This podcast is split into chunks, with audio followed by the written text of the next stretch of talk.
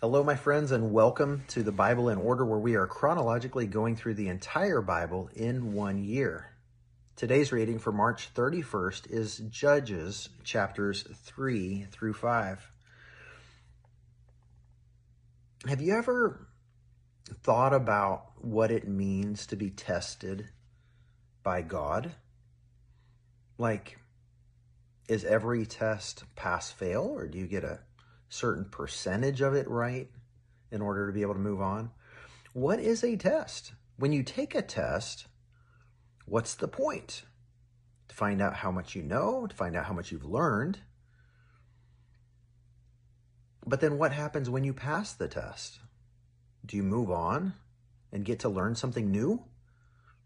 If you fail the test, are you placed back in the same grade again to relearn the material until you age out? I think that's how it is with the kingdom of God. We so often are given tests,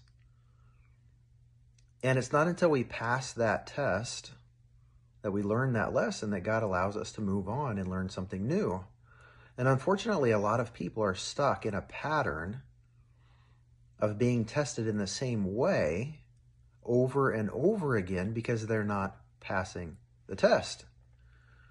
A whole lot of Christians are stuck on repeat in what feels like the third grade.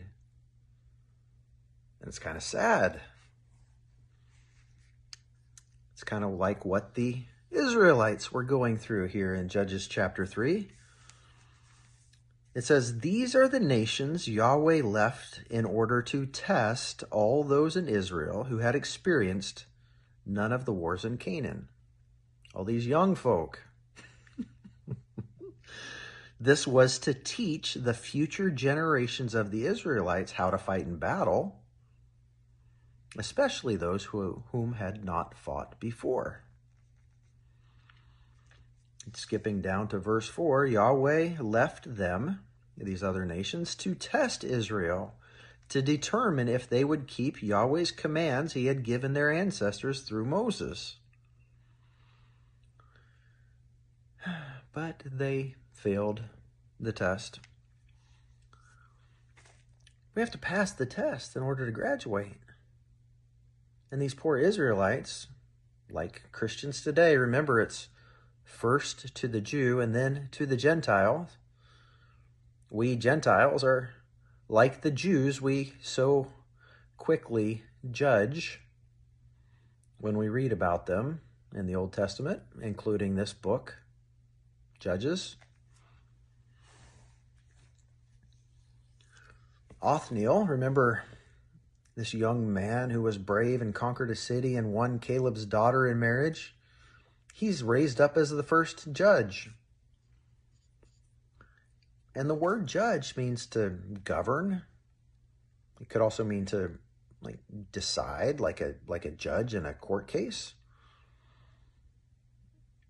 Othniel is raised up and the judges do the same thing. Like Israel sins, gets enslaved by some foreign people or driven out by some foreign people or oppressed God raises up a judge.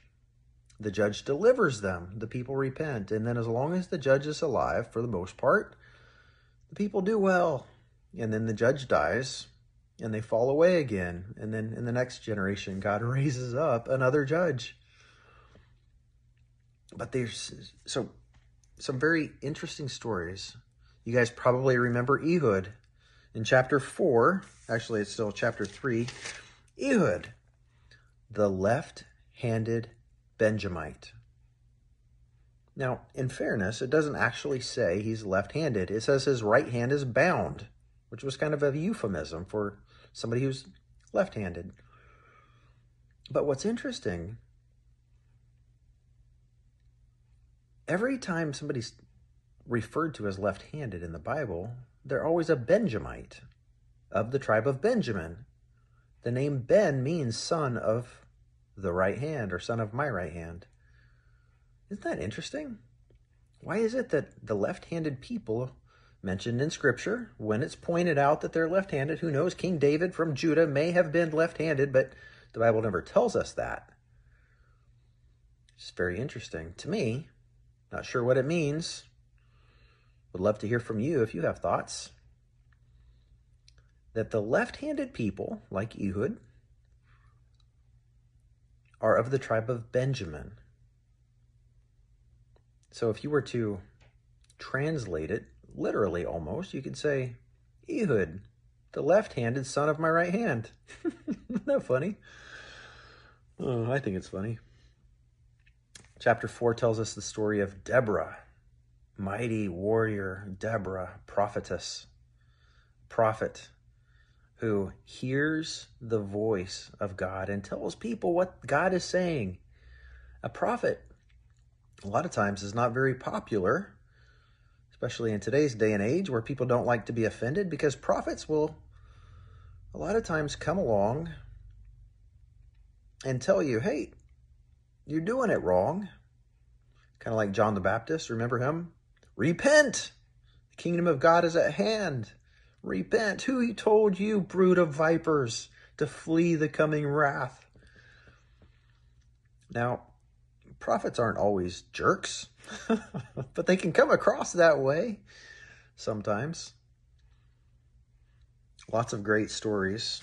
Ehud, the left handed Benjamite assassin. Deborah and Barak. And chapter 5 is Deborah's song of praise and it's beautiful. Hope you read it. Would love to hear what your thoughts are. Thank you for being on this journey, my friends. I love doing this. I love sharing it with you. God bless you.